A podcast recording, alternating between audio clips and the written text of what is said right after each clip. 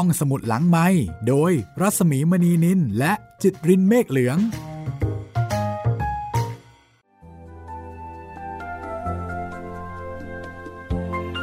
สวัสดีค่ะคุณฟังคะ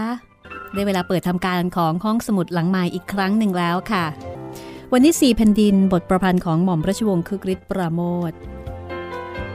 มาถึงตอนที่ 15 แล้วนะคะ ความเดิมตอนที่แล้วค่ะพลอยตื่นเต้น กับการที่ได้เห็นความเปลี่ยนแปลงของบ้านเมือง ที่ครั้งหนึ่ง ผู้หญิงเป็นใหญ่ในแผ่นดิน อยู่ในฐานะของผู้สำเร็จราชการแผ่นดิน แม้ว่าจะเป็นเวลาชั่วคราวเพียง 9 เดือน และหลังจากนั้น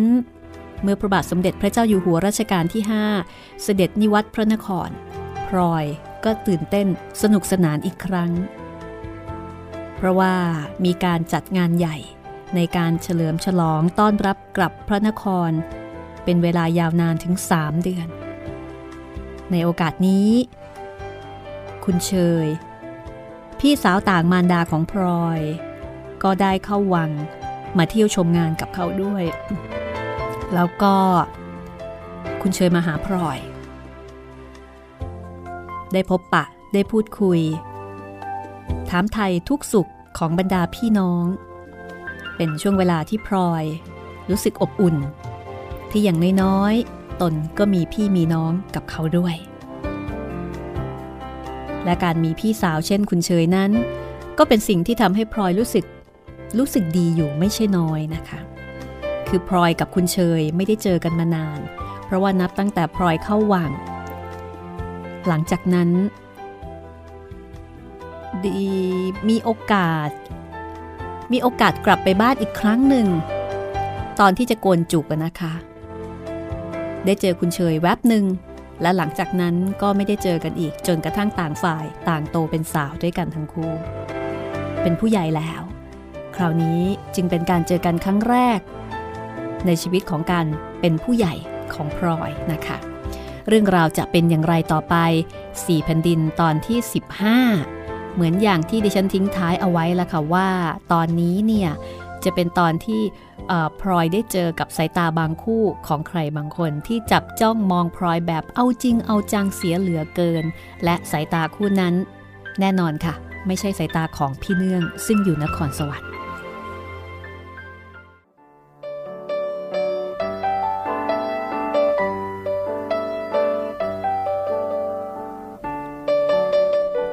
การที่คุณเชยเข้ามาอยู่ในวังชั่วคราวทำให้พลอยรู้สึกว่าชีวิตของพลอยนั้นเต็มสมบูรณ์ขึ้นมาอีกหน่อยนึง ถึงแม้ว่าคุณเชยจะเป็นคนนอกวัง แต่คุณเชย ก็เป็นคนที่มีท่าทาง สมกับเป็นลูกผู้ดีมีสกุล พลอยรู้สึกภูมิใจที่มีโอกาสแนะนำให้คุณเชยได้รู้จักกับคนที่คุ้นเคยว่านี่คือพี่สาวและนอกจากลักษณะท่าทางแล้ว คุณเชย ก็เป็นคนที่แต่งกายแล้วก็ใช้เครื่องใช้ต่างๆ ที่แสดงให้เห็นว่าเป็นคนมีฐานะดี การที่มีพี่สาวเป็นเศรษฐี เป็นคนดูดีนะคะสำหรับไปไหนมาไหนด้วย ก็ออกจะทำให้พลอย ดูดีแล้วก็มีรัศมีขึ้นมาก คืนวันหนึ่งพลอยคุณเชยแล้วก็ช้อย พากันออกไปดูละครบรำที่ข้าราชการฝ่ายหน้าจัดให้มีที่ศาลาสหไทย ละครคืนนั้นข้าราชการชั้นพระน้ำพระยา ได้อุตส่าห์ฝึกซ้อมกัน จนเข้ามาเล่นถวายตัวในงานสมโพธิรับเสด็จได้ คนที่ออกไปดูก็พากันสนใจละค่ะ ว่ากระบวนบรำจะเป็นอย่างไรคือเรียกว่าเป็นละครกิติมศักดิ์ก็ว่าได้นะคะ คนเล่นนี่เป็นข้าราชการชั้นผู้ใหญ่ ทีนี้ระหว่างที่ละครกำลังเล่น คนดูก็พากันซุบซิบบางคนก็ชมในความพยายาม บางคนก็เห็นขันพลอยก็นั่งดูละครอย่างเพลิดเพลินอยู่นาน แต่แล้วพลอยก็เกิดความรู้สึกแปลกด้วยสัญชาตญาณว่า เหมือนกับมีใครคนหนึ่ง จ้องมองตนอยู่ข้างหลัง รู้สึกเย็นหลังวาบวาบ ตั้งแต่ท้ายถอยลงมา และเมื่อเห็นผิดสังเกต พลอยก็เหลียวไปดู ตาของพลอยก็ไปเจอกับสายตาอีกคู่หนึ่ง ซึ่งจ้องดูพลอยด้วยความสนใจเป็นอย่างยิ่ง เอาละสิ มีคนแอบมองนะคะ เจ้าของสายตาคู่นั้นเป็นบุรุษร่างใหญ่ ผิวขาว อายุราว 25 สังเกตดูจากการแต่งกาย พลอยก็รู้ได้ ว่าน่าจะเป็นมหาดเล็กหลวง อยู่ในเกณฑ์หน้าตาดีนะคะ แต่พลอยก็ไม่ได้สนใจในในในข้อนั้นละค่ะ ว่าจะหน้าตาดีหรือว่าไม่หน้าตาดี แต่สิ่งแรกที่พลอยรู้สึก ก็คือรำคาญพลอยเหลียวไปดูด้วยสีหน้าที่บอกชัดว่ารำคาญอีกครั้งหนึ่ง แต่สายตานั้นมิได้ลดลง แต่เพิ่มแววเป็นยิ้มเข้าไปอีกทำให้พลอยนึกโมโหสะบัดหน้ากลับมาทันที ความรู้สึกที่ว่าตนตกเป็นเป้าสายตานั้นทำให้พลอยหมดสนุกในการดูละคร แต่ว่าเมื่อเห็นคุณเชยกับช้อย ยังเพลินดูละคร พลอยก็เลยไม่กล้าที่จะชวนกลับ ต้องอดทนดูจนกระทั่งละครเลิก ตอนขากลับ พลอยก็รู้ทั้งที่ไม่ได้เหลียวไปดูนะคะ ว่าผู้ชายคนนั้น เดินตามพลอยมาโดยตลอด จนเกือบถึงประตูย่ำค่ำอันเป็นเขตพระราชฐานชั้นใน คืนนั้นพลอยไม่สบายใจค่ะ นอนกระสับกระส่ายตลอดคืน ปกติแล้วเวลาเข้านอนพลอยมักจะหลับทันที ก็ตามประษาคนที่อยู่ในวัยหนุ่มสาว หลับง่ายนะคะ หรือถ้าไม่หลับก็จะคิดถึงพี่เนื่อง แต่คืนนี้จะเป็นเวรกรรมอย่างใดพลอยก็บอกไม่ถูก รู้แต่ว่า พอหลับตาลงทีไร ก็เห็นแต่แววตาและใบหน้ายิ้มยิ้มของผู้ชายคนนั้น จะพยายามขับไล่ด้วยวิธีนึกเรื่องอื่นอย่างไรก็ไม่สำเร็จ ช้อยซึ่งนอนอยู่ใกล้ ๆ เห็นพลอยนอนไม่หลับ ก็สงสัย พลอย เป็นอะไร เปล่าหลอกช้อย ฉันตาค้าง นอนไม่หลับเสียเฉยๆ ฉันก็ไม่ค่อยง่วงเหมือนกัน คุยกันก่อนก็ได้ เออ ช้อย เมื่อตอนไปดูละครเมื่อหัวค่ำช้อยสังเกตเห็นอะไรหรือเปล่า ฉันไม่เห็น อะไรกันเหรอ ก็มีอีตาผู้ชายอะไรก็ไม่รู้ แกจ้องมองฉันเสียจริง ๆ จ้องเอามองเอา จนฉันรำคาญ งั้นหรือ หน้าตาเป็นอย่างไร ก็หน้าขาวๆ บอกไม่ถูก อายุ 25-26 ได้กระมัง ฮึมก็เรามันคนสวยนี่นาพลอย คนเขาก็ต้องมองบ้างสิ อย่างฉันสิ ไปไหนมาไหน ไม่เห็นมีใครเขามองเลย คืนวันนี้ ฉันก็แต่งตัวเสียเต็มยศทีเดียวเชียว แต่ไม่ยักมีใครมองสักคนเสียดายแท้ๆช้อย พูดไปเล่นไปได้ ฉันรำคาญรำคาญจริง ๆ นะรำคาญใครรำคาญฉัน หรือว่ารำคาญคนมอง ก็รำคาญคนมองเนี่ยสิ ถ้าอย่างนั้นต่อไปจะไปไหนก็คลุมหน้ามันซะเลยสิ แต่เอ๊ะ ไม่ดีหรอก เดี๋ยวหมามันจะเห่าให้รำคาญอีก เอาอย่างนี้ดีกว่า ทีนี้เห็นใครมองไม่ถูกใจพลอยบอกฉัน ฉันจัดการเอง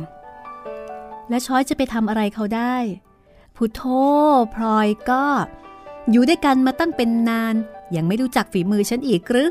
คอยดูไปเถอะหน้า พวกเจ้าชู้ไก่แจ้เนี่ย มันไม่กล้าจริงหรอก ฉันปราบเอง ให้มันเรียงหน้ากันเข้ามาเถอะช้อยนี่ก็เหมือนกับเป็นบอดี้การ์ดของพลอยเลยทีเดียวนะคะ พลอยก็คุย เป็นเชิงปรับทุกข์กับช้อยอีกสองสามคำแต่ก็ไม่มีประโยชน์ เพราะว่าแป๊บเดียวก็มีเสียงกรนเบาๆ ดังมาจากมุ้งของช้อย ตั้งแต่นั้นมาพลอยก็ต้องรับความรำคาญอีกหลายครั้ง บางวันพลอยออกไปแถวแถวหน้าประตูสีสุดาวง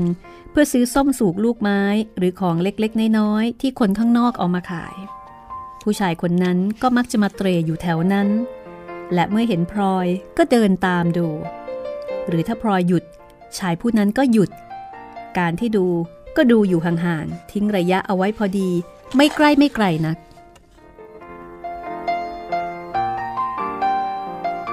ด้วยความอายบวกกับความรำคาญพลอยก็เลยมักจะชวนช้อยออกไปด้วยเสมอ และก็เอานางพิษตามหลังไปด้วยอีกคนหนึ่ง คือเวลาที่พลอยจะออกไปท้ายวัง หรือไปทางข้างหน้า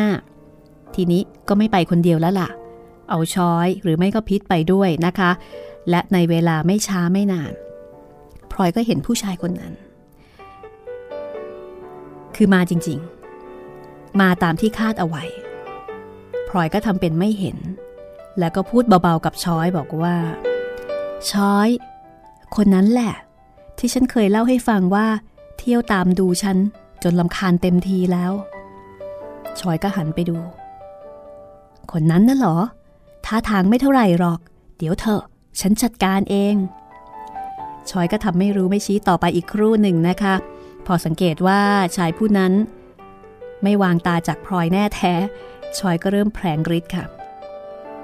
โดยการเรียกนางพิษตามมา แล้วก็เดินเข้าไปยืนใกล้ ๆ กับชายคนนั้นในระยะที่พูดกันได้ยินถนัด นางพิษ เอ็งนะมันสันดานไพร่ เอ็งรู้ไหม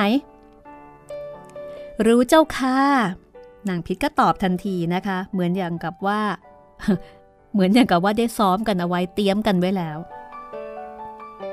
สันดานไพร่อย่างเองเนี่ย ถ้าจะไม่เคยเห็นคนสินะ เห็นใครเข้าถึงได้จ้องมองเอาจ้องเอา อย่างกับคนที่ไม่เคยพบมาก่อน โอ้ยเจ้าประครูน พ่อแม่ของบ่าวมันไม่เคยสอนมาเจ้าค่ะ บ่าวมันขี้ข้าสารเลว หรือผู้ลากมากดีก็ไม่เจียมตัว เที่ยวมองท่านให้เป็นเสนียดจันไร คนอย่างนี้มันต้องโดนหวายโดนตรวนเสียบ้างแหละถึงจะดี ผู้ชายคนนั้นได้ยินชอยและนางพิษโต้ตอบกันแบบหืมถึงพริกถึงขิงนะคะ หน้าก็สลดลงทันที รีบหลบแล้วก็เดินไปทางอื่นจนหายลับไป ชอยก็เดินกลับมาอย่างภาคภูมิ มีเสียงหัวเราะอยู่ในลำคอ แล้วก็ชวนพลอยกลับเข้าวัง พอพ้นประตูเข้ามา ชอยก็บอกว่า แม่พิษ แม่ทูลหัวของชอย กลับไปถึงตำหนัก แม่อยากได้อะไรที่เป็นของฉัน ก็ไปเลือกเอาได้ทีเดียวนะ นางพิษก็บอกว่า ไม่เป็นไรหรอกคุณช้อย นิดหน่อยเท่านั้นแหละเจ้าค่ะ พิษรู้หรือเปล่า ว่าฉันจะด่าใคร เมื่อกี้นี้นะ่ะ ไม่รู้หรอกเจ้าค่ะ แต่ก็ช่างมันประไร คุณด่าใคร บ่าวเอาด้วยทั้งนั้น ให้มันเรียงหน้ากันเข้ามาเถอะไหนว่าขี้ข้าพลอยก็น่าจะมาจากประมาณนี้นะคะ คือไม่รู้หรอกด่าใคร แต่ด่าด้วย แต่ทั้งที่โดนช้อยแผลงฤทธิ์เอาครั้งหนึ่งอย่างนั้นแล้วนะคะ ผู้ชายคนนั้นก็ยังคงปรากฏตัวให้พลอยเห็นอยู่บ่อยๆ คือยังไม่เลิก เวลาพลอยมีโอกาสได้ผ่านออกไปทางไปทางข้างหน้าวัง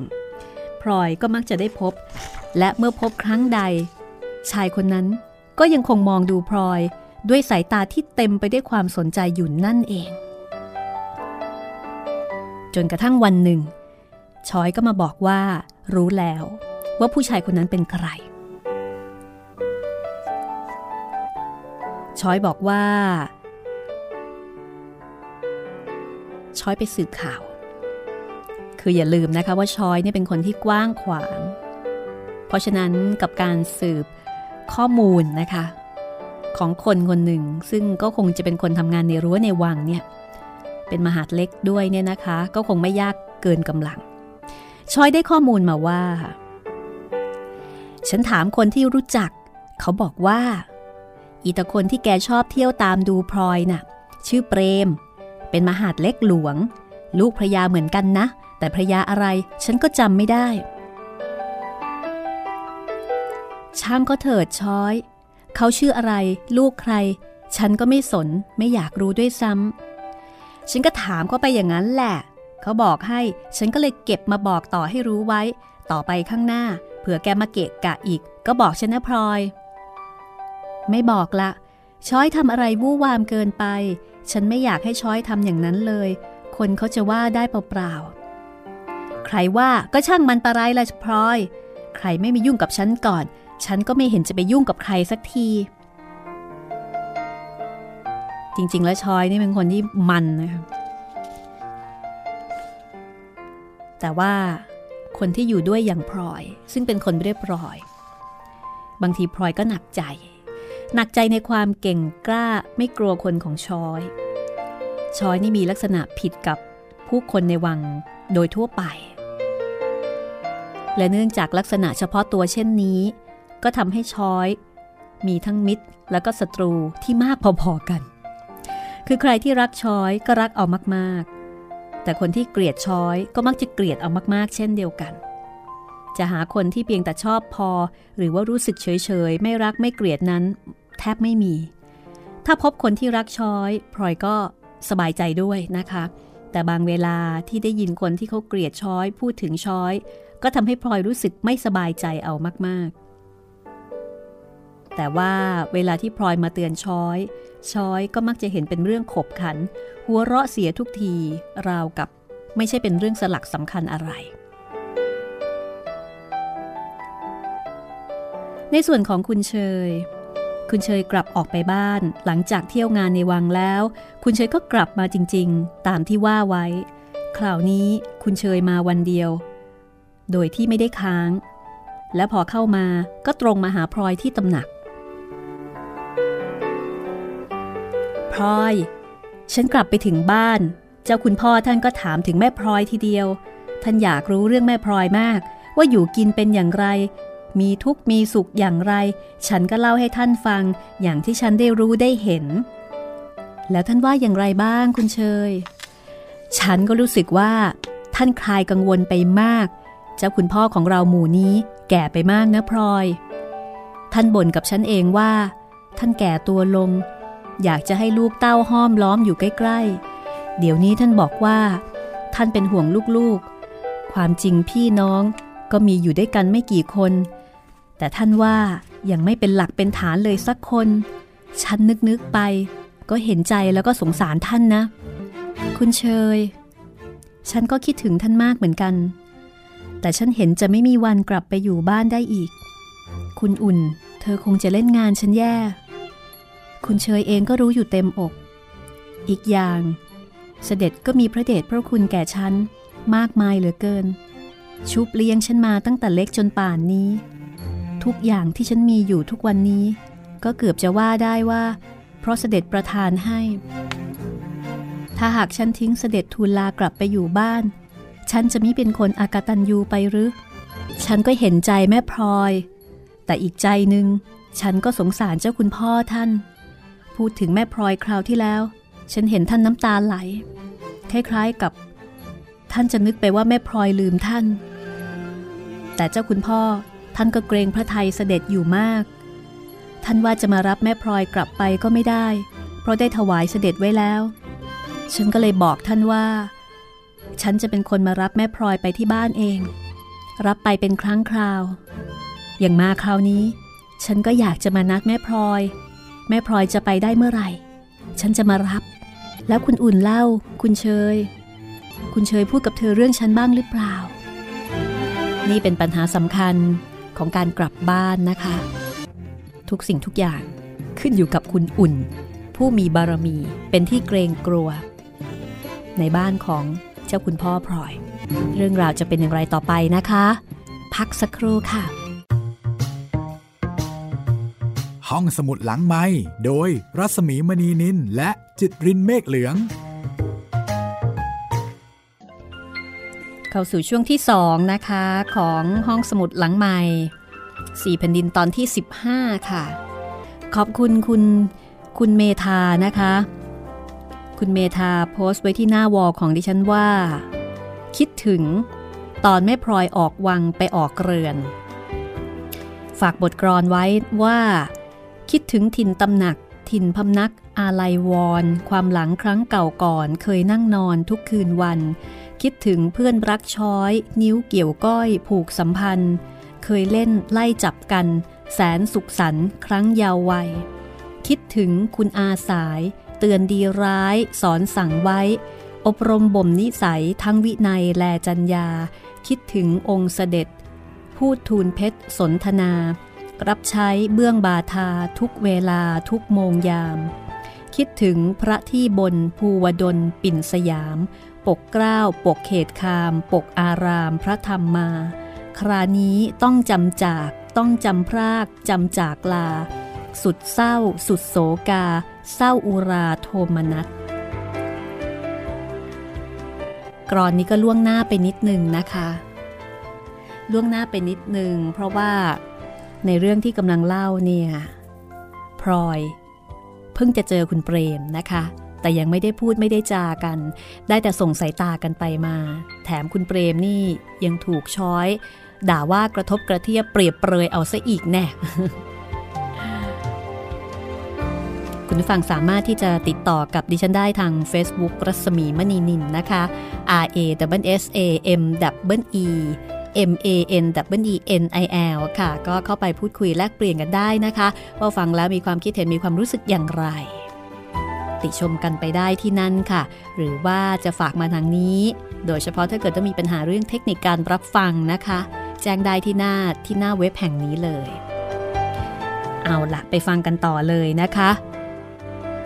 แหมถ้าเป็นเราก็ลำบากใจเหมือนกันเนาะจะกลับบ้าน ก็ลำบาก อยากกลับไปหาพ่อ เพราะว่าพี่สาวไม่ชอบพี่หน้า พี่สาวต่างแม่ และพี่สาวคนนี้ก็มีอิทธิพลมากซะด้วย เรื่องราวจะเป็นอย่างไรต่อไปนะคะ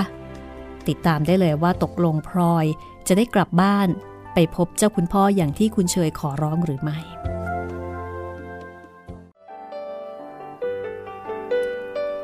พอพลอยถามถึงคุณอุ่น คุณเชยก็บอกว่า ฉันพูดแล้ว พูดกันถึงขั้นแตกหักทีเดียว ทีแรก ฉันขอเธอดีๆ แต่เธอไม่ยอม เพราะเธอเกลียดแม่แช่มมาก ฉันก็ไม่รู้ว่าแม่แช่มของพลอยไปทำอะไรเธอไว้ ตอนท้ายฉันโมโหขึ้นมา ฉันก็เลยพูดเอาแรงๆบ้าง เธอขู่ฉันเสียงแหว แต่ฉันก็แหวเอาบ้าง เพราะเราก็โตๆด้วยกันแล้ว ใครจะไปกลัว ไม่รู้จักแล้วจักรอด เธอตกใจที่ฉันขึ้นเสียงเอาบ้างหรืออย่างไรก็ไม่รู้นะ เห็นนิ่งไปนาน แต่แล้วก็ยอม สรุปว่า คุณอุ่นกับคุณเชยก็มีการประทะคารมกันนะคะ แล้วคุณเชย ซึ่งไม่ยอมคุณอุ่นมาแต่ไหนแต่ไร คือจริง ๆ คุณเชยกับคุณอุ่นเนี่ยเป็นพี่น้องของเดียวกันนะคะ แม่เดียวกันคลานตามกันมา แต่คุณเชยกับคุณอุ่นก็ไม่ค่อยกินเส้นกัน คุณเชยกลับมาสนิทสนมรักใคร่กับพลอยมากกว่า สรุปว่าหลังจากที่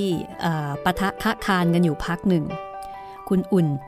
ก็ยอมให้คุณเชยรับพลอยไปค้างที่บ้านได้ แต่เวลาไปค้างเนี่ย ก็ขอให้พลอยอยู่กับคุณเชยคนละห้อง อย่าไปเกี่ยวข้องกับคุณอุ่นเป็นอันขาด คือคุณอุ่นเนี่ย เหมือนกับรังเกียจพลอยเหลือเกินนะคะ ไม่อยากจะมาเกี่ยวข้องกันพลอยฟังแล้วก็แหมรู้สึกอ่อนใจ สนุกตายล้วคุณเชย อยู่บ้านเดียวกัน แล้วก็แยกก๊กแยกเหล่า ฉันไม่ชอบเลย คุณเชยก็ถอนใจ ก่อนจะบอกว่าทำอย่างไรเล่า แม่พลอย เรื่องมันเกิดมาเสียจนป่านนี้แล้ว แม่พลอยไม่เห็นแก่ใคร ก็เห็นแก่เจ้าคุณพ่อของเราบ้างเถอะ ท่านก็อายุมากแล้ว ก็ตามใจคุณเชย ฉันเองก็ใช่ว่าจะไม่อยากไปบ้าน แต่เมื่อมีเหตุขัดขวางอยู่ ฉันก็จนใจ แต่เมื่อคุณเชยพูดมาอย่างนี้ ฉันก็ไม่ขัดข้อง ฉันจะต้องปรึกษาคุณป้าสายก่อน แล้วก็ทูลลาเสด็จ ท่านคงไม่ขัดหรอก เพราะไปนานๆครั้ง แล้วได้ความอย่างไร ฉันจะให้นางพิษไปบอกคุณเชยที่บ้านนะทีนี้พอคุณเชยกลับไปแล้วนะคะพลอยก็ลองปรึกษากับคุณสายดู เรื่องที่จะทูลลาเสด็จเพื่อกลับไปค้างบ้านเป็นครั้งคราว ซึ่งคุณสายก็ไม่ได้ขัดข้อง แต่กลับสนับสนุนเห็นดีด้วยนะคะ แล้วก็รับว่าจะไปทูลเสด็จเอาไว้ก่อน คือจะไปทูลเสด็จให้ ในวันหนึ่ง ขณะที่พลอยกำลังเฝ้าอยู่เวลาเสวย เสด็จก็รับสั่งถึงเรื่องนี้ว่า พลอย สายเข้ามาบอกว่า เจ้าอยากจะลาออกไปเยี่ยมพ่อเป็นครั้งเป็นคราวไม่ใช่หรือ ก่อนที่พลอยจะทูลว่าอย่างไร เสด็จก็รับสั่งต่อไปว่า ไปเถิดข้าไม่ห้าม แต่เวลาจะไปจะมา ขอให้พี่น้องมารับมาส่ง เจ้าก็เป็นลูกผู้ดีมีสกุล ควรจะระลึกถึงชาติถึงสกุลเอาไว้เสมอ บิดามารดา เป็นผู้ที่มีพระคุณยิ่งกว่าใครๆ ทุกคนจึงต้องรักและนับถืออยู่ในโอวาทพ่อแม่ พ่อแม่นั้น ไม่มีใครสำคัญเท่า เจ้าก็มาอยู่กับข้าตั้งแต่ยังเด็ก ถึงข้าจะรักเจ้าสักเท่าใด ก็คงจะไม่เท่าพ่อแม่ของเจ้ารัก เดี๋ยวนี้พลอยก็กำพร้าแม่ ยังเหลือแต่พ่อคนเดียว ข้าดีใจ ที่รู้ว่าพลอยยังมีใจรำลึกถึงพ่อ อยากจะสนองคุณผู้ให้กำเนิด ข้าเลี้ยงใคร ก็อยากจะให้ดี แต่คนเราจะดีจะชั่วมันอยู่ที่นิสัย คนบางคนถึงจะอบรมสั่งสอนเท่าไหร่ ก็เสียแรงเปล่า ที่เจ้าคิดจะออกไปเยี่ยมพ่อนั้น เป็นความคิดในทางที่ถูก สอให้เห็นว่า เจ้าเป็นคนนิสัยดีข้าจึงดีใจ ใครที่อยู่กับข้าทุกคน ถ้าทำถูกแล้วข้าไม่ห้าม กลับยินดีส่งเสริมข้ารู้ว่า พลอยรักข้ามาก กระตัญญูข้ามาก แต่เจ้าไม่ต้องเป็นห่วงข้า คุณบิดามารดาสำคัญกว่าของอื่นทั้งสิ้น พลอยจะไปเยี่ยมบ้านเมื่อไหร่ก็ไปเถอะนะ ถึงแม้ว่าพ่อเขาต้องการจะรับเจ้าไปอยู่บ้านเลย ข้าก็ไม่ว่า ส่วนในใจจริง ข้าก็ต้องเสียดายเป็นธรรมดา เพราะใช้สอยเจ้าได้ถูกใจ แต่ถึงเจ้าจะไปแล้ว คนอื่นก็ยังมี ข้าพอจะอยู่ไปได้ จากคำรับสั่งของเสด็จก็แสดงให้เห็นว่าพลอยนั้น เป็นที่โปรดปรานแล้วก็เป็นที่รักของเสด็จมากนะคะ ทีนี้พอเสด็จสวยเครื่องหวานเสร็จ ก็หยุดรับสั่ง แล้วก็หันไปบ้วนพระโอษฐ์พลอยก็เชิญน้ำชาเข้าไปตั้งถวาย เสด็จ เสวยน้ำชาไปจิบหนึ่ง ก็เปิดหีบบุหรี่ใบจาก ซึ่งทรง คือจะทรงบุหรี่หลังเสวยทุกครั้ง บุหรี่ของข้าหายไปไหนหมด เมื่อวานนี้ยังมีอยู่เต็มหีบ วันนี้เหลือสองสามตัวเท่านั้นพลอยเหลียวดูหน้าคุณสาย แล้วก็ข้าหลวงคนอื่น ๆ ที่หมอบเฝ้าอยู่ ทุกคนก็ต่างคนต่างเหลียวมองดูหน้ากันละกัน คุณสาย เหลียวมองดูช้อยเป็นเชิงกล่าวหาทันที ไม่มีใครหรอกนางพวกข้าหลวงนี่แหละ ดัดจริตขโมยบุหรี่ของข้าไปสูบอวดกัน เห็นเป็นของโก้เก๋ นี่คงจะเน็บเอาไปทีละมวนสองมวน หลายคนเข้าก็หมดหีบ เวลากินข้าวกันแล้ว ก็คงทำใหญ่โต กรีดกลายนั่งไขว่ห้าง แล้วก็หยิบบุหรี่ของข้าขึ้น ใครผ่านมา ก็พ่นควันช้าๆให้เห็นว่าข้านี่รู้ราเสียเต็มประดาข้ารู้หรอกนะ เสด็จรับสั่งพราง ทรงทำท่าข้าหลวงที่ลักบุหรี่ไปสูบแล้วจะสูบบุหรี่ในท่าอย่างไร จะทรงทอดพระเนตรเห็น หรือจะทรงวาดภาพเอาเองพลอยก็สุดที่จะเดาได้ แต่ทรงทำได้แนบเนียน เหมือนกับท่าทางที่ควรจะเป็นที่สุดพลอยเห็นแล้วก็ขำก้มหน้าลงกัดฝีปากเพื่อมีให้หัวเราะ ส่วนช้อย ผู้ที่หมอบอยู่ห่างออกไปนั้น กลั้นเอาไว้ไม่อยู่หัวเราะออกมาทีเดียว เมื่อเห็นช้อยหัวเราะ เสด็จก็อดทรงพระสวนไม่ได้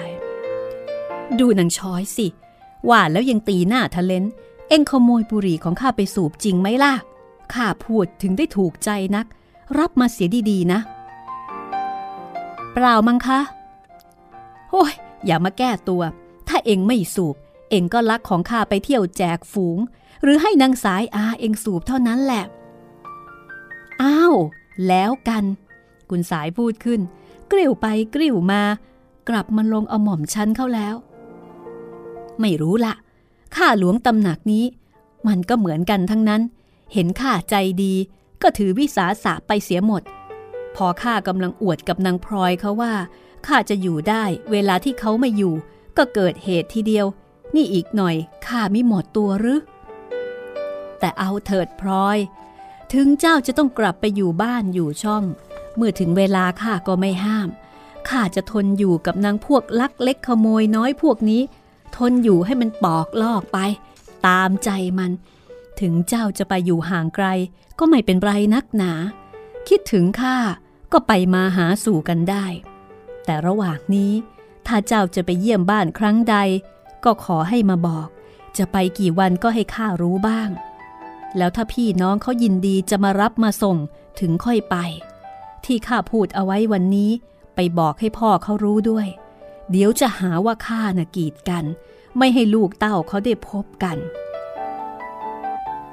เสด็จก็เป็นห่วงพลอยอยู่ไม่น้อยนะคะ ย้ำแล้วย้ำอีกว่า ให้ทางบ้านเนี่ยมารับมาส่ง ดังนั้นรุ่งขึ้นอีกวันพลอยก็เรียกนางพิษ สั่งให้ออกไปหาคุณเฉยที่บ้าน แล้วก็บอกว่าพลอยพร้อมแล้วที่จะกลับไปเยี่ยมบ้านตามที่คุณเฉยขอร้อง ชั่วแต่ว่าขอให้คุณพลอยออขออภัยนะคะขอให้คุณเชยเนี่ยมารับมาส่งเองทุกครั้ง และก็ขอให้บอกล่วงหน้าด้วย ว่าแต่ละครั้งพลอยจะต้องออกไปอยู่บ้านนานเท่าใดนางพิษหายไปวันหนึ่งก็กลับมารายงานว่า ได้ปฏิบัติตามคำสั่งแล้ว คุณเชยดีใจมาก ที่รู้ว่าพลอยสามารถออกไปได้ ส่วนคุณอุ่นนั้นนางพิษก็บอกว่าไม่ได้พบ ได้ยินแต่เสียงกำลังด่าบ่าวอยู่ในห้อง และคุณเฉยให้มานัดพลอยว่าอีกห้าวันจะมารับ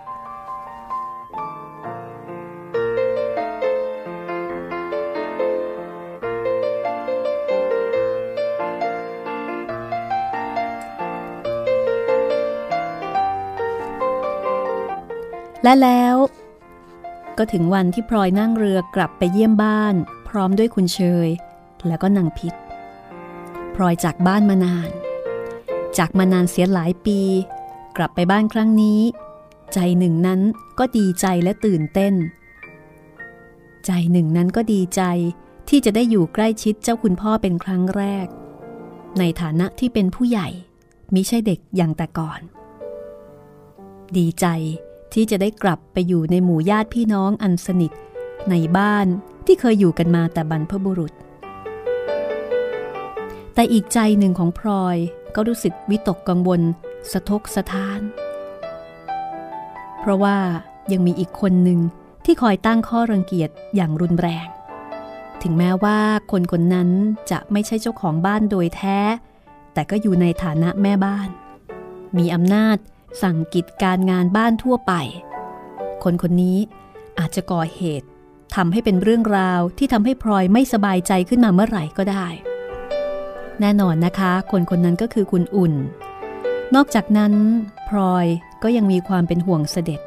คิดถึงคุณสาย คิดถึงช้อย ซึ่งกินนอนอยู่ห้องเดียวกันมา ตลอดเวลาห้าหกปี ส่วนอีกใจหนึ่งก็มีความเป็นห่วง คิดถึงพี่เนื่อง ถ้าหากพี่เนื่องส่งข่าว หรือว่าส่งของมาให้ในระหว่างที่พลอยไม่อยู่ ใครจะเป็นผู้รับ ความจริงพลอยได้ทูลเสด็จไว้ว่า จะไปอยู่บ้านเราๆสิบวัน แต่เวลาสิบวัน ก็เป็นเวลานานโขอยู่สำหรับพลอยในตอนนี้ ถ้าหากว่ามีข่าวหรือมีของจากพี่เนื่องมารออยู่ คือถ้าเกิดว่า เป็นเวลาปกติ พลอยก็คงจะมาอยู่ที่นี่โดยไม่มีห่วงอะไรนอกเหนือไปจากห่วงเสด็จ แต่ตอนนี้นอกจากเสด็จก็ยังมีห่วงเรื่องของพี่เนื่องอีกเรื่องหนึ่งนะคะ ซึ่งก็ท่าทางว่าจะเป็นห่วงใหญ่อยู่ไม่น้อย คนมีความรักไม่อิสระนะคะ จะไปไหนมาไหน ก็คิดถึงแต่คนที่ตัวเองรัก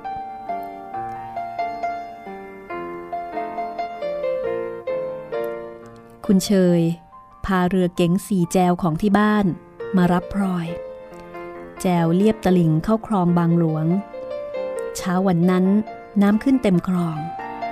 เรือที่พายเร่ขายของต่างๆ เช่น ผลไม้จากสวน ผักสด พริก มะเขือนานาชนิด จนกระทั่งเรือขนมจีน เรือขายข้าวเม่าข้าวเม่าทอดนะคะ ก็พายผ่านไป ทำให้พลอย หวนนึกถึงบรรยากาศเดิม เมื่อครั้งยังเป็นเด็กเล็ก ๆ อยู่ที่บ้านกับแม่ แล้วก็เคยตามแม่มาซื้อของเรือที่ตีนท่าพลอยนึกถึงแม่ก็ใจหาย เพราะว่าแม่ตายไปนานแล้วเต็มที จนบัดนี้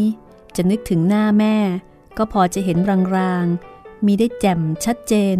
เหมือนเมื่อก่อน ยังคงเหลือที่เต็มบริบูรณ์เหมือนเก่า ก็แต่ความรักที่พลอยมีต่อแม่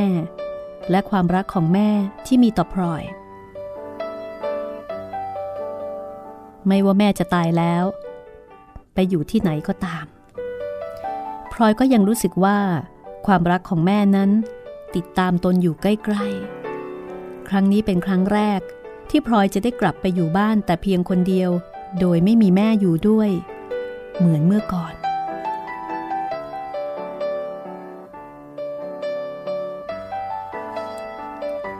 มื่อเรือจอดเข้าที่หน้าท่า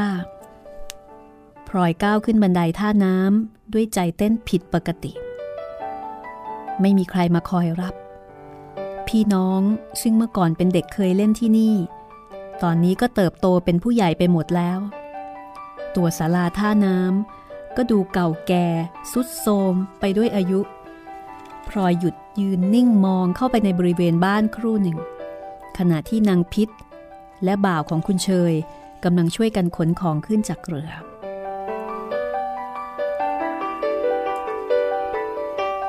พลอยจากบ้านไปห้าหกปี กลับมาอีกที ก็เห็นว่าทุกสิ่งทุกอย่างเปลี่ยนไปไม่น้อย จริงๆ แล้วบางสิ่งบางอย่างอาจจะไม่ได้เปลี่ยนไปมากนัก พลอยต่างหากที่เปลี่ยนไป พลอยเคยมองที่นี่ ในฐานะของเด็กน้อย แต่ตอนนี้พลอยกำลังมองบ้านตัวเอง ในฐานะของผู้ใหญ่ ในฐานะของสาวคนหนึ่ง ซึ่งแน่นอนว่าสิ่งที่เห็นก็คงไม่เหมือนเดิม ในระยะเวลานั้น รั้วเหล็กริมคลอง ที่เคยเห็นว่าทั้งสูงทั้งใหญ่ทั้งตระงานอยู่นั้น บัดนี้แลดูซอมซ้อแล้วก็บอบบางบางตอนก็สนิมจับ ทางเดินจากท่าน้ำไปที่ตึก ซึ่งเมื่อก่อนเคยเห็นว่ากว้างยาวเป็นนักหนา วิ่งเสียจนหอบก็ยังไม่สุดทาง บัดนี้ในสายตาของพลอย มันแลดูแคบแล้วก็สั้นลงมาก เดินประเดี๋ยวเดียวก็ถึงตัวตึก ตึกเจ้าคุณพ่อ ซึ่งเคยเห็นว่าใหญ่โตแล้วก็กว้างขวางนัก เดี๋ยวนี้รู้สึกว่าจะลดตัวลงไปเหลือเล็กนิดเดียวเช่นกัน ถ้าจะเปรียบกับตำหนักเจ้านาย หรือตำหนักคุณจอมมารดาบางคนก็ผิดกันไกลพลอยรู้สึกใจหาย เมื่อแลเห็นขนาด และสภาพบ้านของตนที่แตกต่างไปจากที่เคยนึกเคยคิดไว้แต่เมื่อยังเด็กๆ พลอยยืนดูรอบๆตัว อยากไม่รู้ว่าเวลาผ่านไปนานเท่าไหร่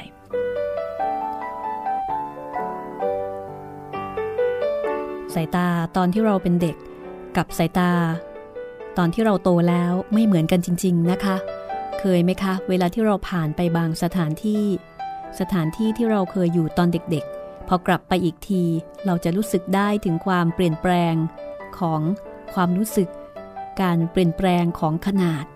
ตอนเด็กๆ เราจะรู้สึกว่า สถานที่ต่างๆ มันช่างใหญ่โตโมโหรานนะคะ ช่างกว้างใหญ่ แต่พอโต กลับไปอีกทีเราจะรู้สึกว่าที่ที่เราเคยรู้สึกว่าใหญ่โตกว้างขวางนั้น มันช่างแคบแล้วก็ช่างเล็กนิดเดียว แตกต่างกันเสียเหลือเกินกับความรู้สึกตอนเด็กๆ ก็คงเหมือนกับพลอยนี่แหละค่ะ ขึ้นไปบนตึกเถิด แม่พลอยพลอยสะดุ้งตื่น จากเสียงของคุณเชย แล้วก็สาวเท้า เดินตรงไปยังบันไดกลางของตึก ในขณะที่คุณเชย สั่งให้นางพิษนำหีบของเอาไปไว้ในห้องคุณเชย ซึ่งอยู่ทางด้านหน้าของตึก มีประตูเปิดออกทางเฉลียงหลัง ที่เจ้าคุณพ่อยังคงใช้เป็นที่นั่งพักผ่อนอยู่เช่นเคย ระหว่างที่เดินผ่านห้องกลาง คุณเฉยก็กระซิบบอกพลอยเบาๆว่า หมู่นี้ท่านไม่ค่อยสบาย จะหลับหรือเปล่าก็ไม่รู้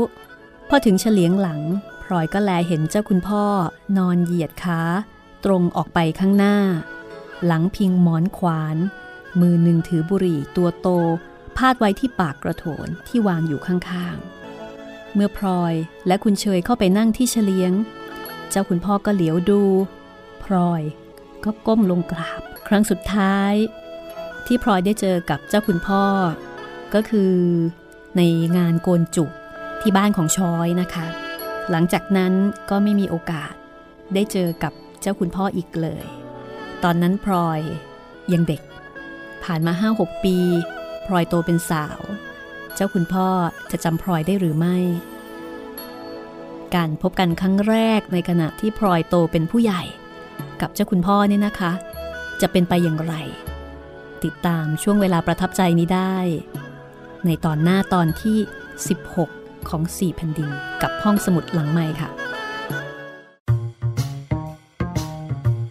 ห้องสมุดหลังไม้โดยรัสมีมณีนินและจิตรินเมฆเหลือง